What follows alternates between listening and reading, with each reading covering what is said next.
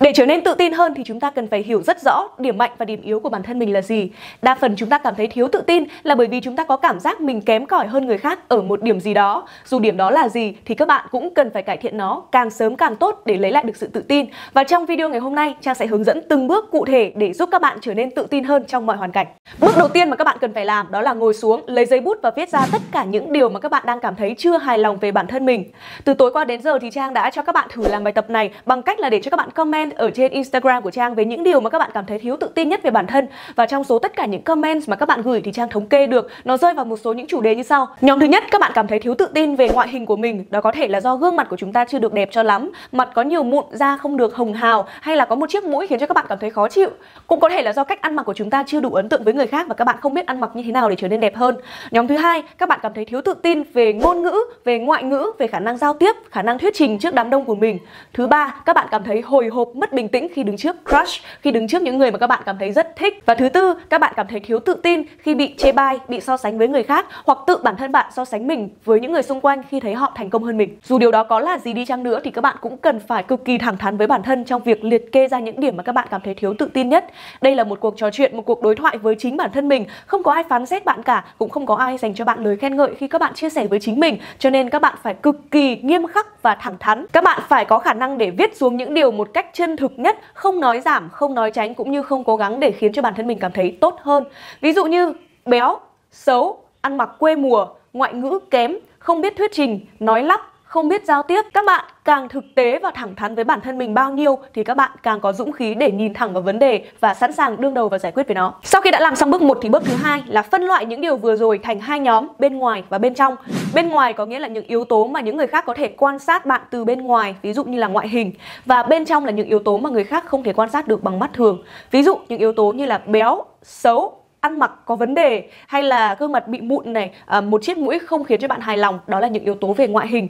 còn lại đó là những yếu tố bên trong thuộc về tố chất như là các bạn không cảm thấy tự tin khi giao tiếp với những người xung quanh, các bạn bị hồi hộp khi đứng trước một người đối diện, không cảm thấy tự tin về khả năng ngoại ngữ của mình, đó là những thứ thuộc về bên trong.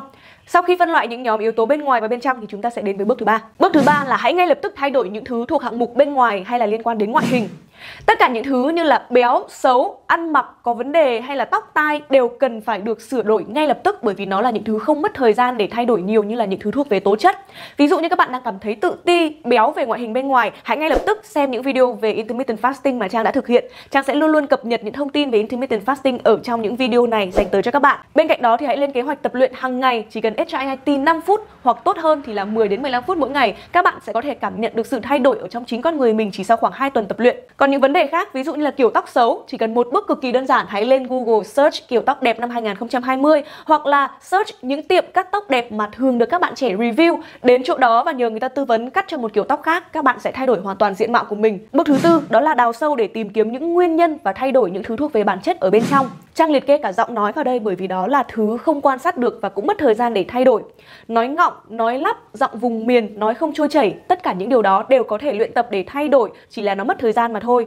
Các bạn có biết chị Diệp Chi không ạ? Một người quê gốc ở Vinh và đã sinh sống và làm việc ở Hà Nội từ rất lâu rồi. Chị Diệp Chi có khả năng nói được cả giọng Vinh và giọng Hà Nội như các bạn thấy ở trong chương trình Điều ước thứ bảy đấy, rất là ấm áp, rất là truyền cảm. Đó là nhân chứng sống cho việc tất cả những thứ mà các bạn đang nghĩ là rào cản về giọng nói đều có thể được vượt qua nếu như các bạn dành thời gian luyện tập. Còn nếu như trong trường hợp các bạn đang cảm thấy sợ giao tiếp với người lạ hoặc là sợ thuyết trình trước đám đông thì sao? Các bạn cần phải đặt nhiều lần câu hỏi tại sao để thực sự tìm ra được nguyên nhân của nó là gì. Các bạn sợ bởi vì các bạn nói không trôi chảy hay là các bạn sợ mình nói sai, sợ mình thiếu kiến thức hay là sợ người khác chê bai mình vì ngoại hình của mình không được tốt. Nếu như đó là vấn đề về ngoại hình thì quay trở lại bước 3 và thay đổi nó là xong. Còn nếu như nó là những vấn đề khác thì các bạn cần phải hiểu rất rõ xem điểm yếu của mình là cái gì và quyết tâm thay đổi nó. Còn nếu như các bạn sợ nói trước nhiều người khác vì sợ bị sai, kiến thức của mình không chắc chắn thì xin được thưa với các bạn rằng Trang đã làm MC được gần 10 năm nay rồi nhưng không phải cái gì Trang cũng sẵn sàng nói trước mặt người khác. Nếu như đó là những thứ không thuộc về phạm trù hiểu biết của Trang hoặc Trang không tự tin với kiến thức mà Trang nói ra thì Trang sẽ sẵn sàng từ chối và không nói về nó. Các bạn cũng như vậy thôi, để có thể trở nên tự tin và sẵn sàng nói trước người khác thì các bạn cần phải rất chắc chắn về những điều mình nói ra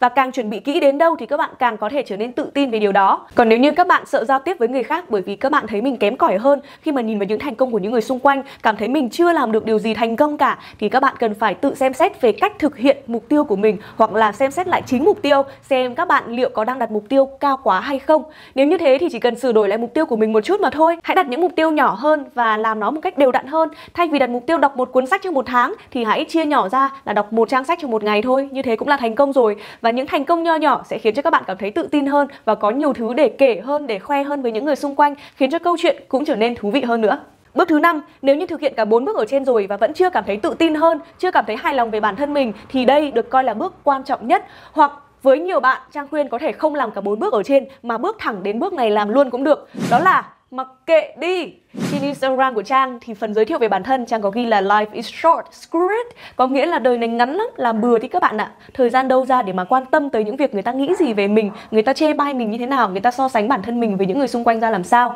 Tất cả những thứ mà các bạn đang cảm thấy thiếu tự tin đều đến từ một nguyên nhân mà thôi Đó là các bạn đang quá chú ý tới những gì mà người khác nói về mình Và chú ý về hình ảnh của mình trong mắt những người đối diện. Các bạn đã quên mất rằng cuộc sống này các bạn sống cho bản thân mình. Trước kia Trang luôn luôn cố gắng để theo đuổi hình ảnh một người phụ nữ thành đạt có tiếng nói, truyền cảm hứng với những người xung quanh, ăn mặc phải đẹp đẽ và lúc nào cũng khiến cho người khác hài lòng.